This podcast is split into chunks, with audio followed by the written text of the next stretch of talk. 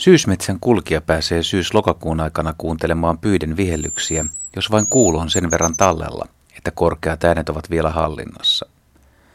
Pyyn vihellys on korkea, pillillä matkittava ääni, mutta se jää valitettavasti monelta huomaamatta, ja iän myötä ääni kaikkoaa kokonaan kuulualueen ulkopuolelle. Pyyden hennot korkeat vihellyssarjat kiervät syksyisin metsissä, kun nuoret pyykoiraat ovat lähdössä pesueista omille teilleen ja etsivät vapaita naaraita ja sopivaa elinpiiriä.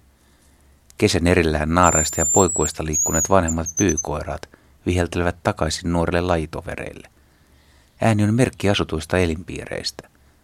Suurin osa pyystä pariutuu jo syksyllä, joten pyyt liikkuvat talven pareittain, eivät ryhmässä, kuten metsot tai teeret. Osa porukoista löytää paikkansa ja kaverinsa vasta keväällä.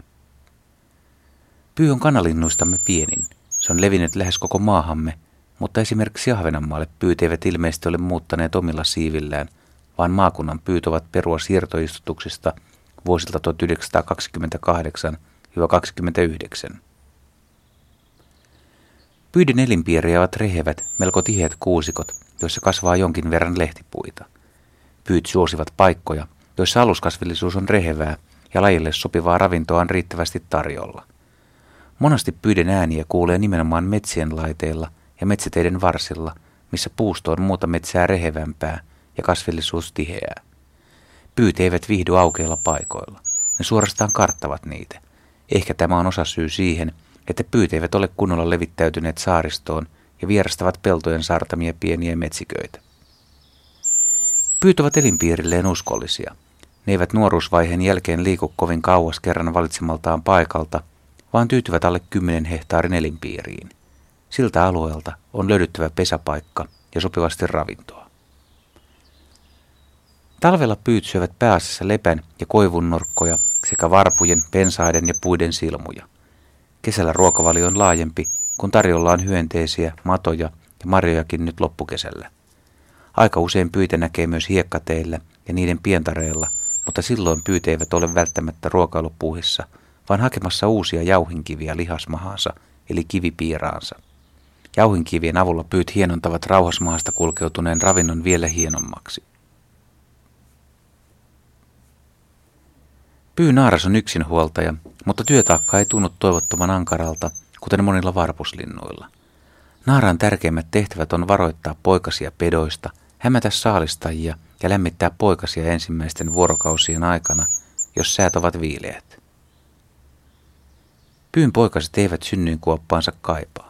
Ne lähtevät liikkeelle melkein heti kuoriuduttuaan. Jalat, hyyhenet ja siipisolat kehittyvät nopeasti, ja pyyn poikaset pystyvät tekemään lentopyrähdyksiä muutaman vuorokauden ikäisinä. Sitä hommaa on metka katsella, jos sattuu kesän alkupäivinä nuoreen pyypoikueeseen törmäämään. Nopeasti katsottuna tulee mieleen, kun ruskehtaville tennispalloille olisi liimattu pienet siivet, joiden avulla ne räpsyttelevät sinne tänne puiden lomassa. Pyy on niitä lintulajeja, joiden ei tarvitse lentää pitkiä matkoja. Tähän perustuu myös yksi yleinen ihmettelyn aihe. Miksi monilla linnuilla on punertavat rintalihakset, mutta pyyllä ne ovat vaaleat? Jos linnut lentävät pitkiä matkoja, ne tarvitsevat toimintaansa happea. Useilla linnuilla on rintalihaksessa runsaasti myoglobiinia, happea sitovaa rautapitoista proteiinia, joka värjää lihakset punertaviksi. Pyy kun vain pyrähtelee, se ei myoglobiinia liiemmälti tarvitse, ja lihakset ovat väriltään vaaleat. Entä mistä sitten johtuu sanonta, että pyy pyrähti niin, että maa järähti? Eipä tuo kyyhkyn kokoinen lintu nykyään liiemmälti maanpintaa täräyttele. Vanhan uskomuksen mukaan lintujen luoja tekaisi aikoinaan pyystä aluksi liian suuren, ja kun muut eläimet pyyden pyrähtelyyn kyllästyivät, pyysivät ne lintujen luojaa pyytä hieman pienentämään, ja näin kai sitten ilmeisesti tapahtui.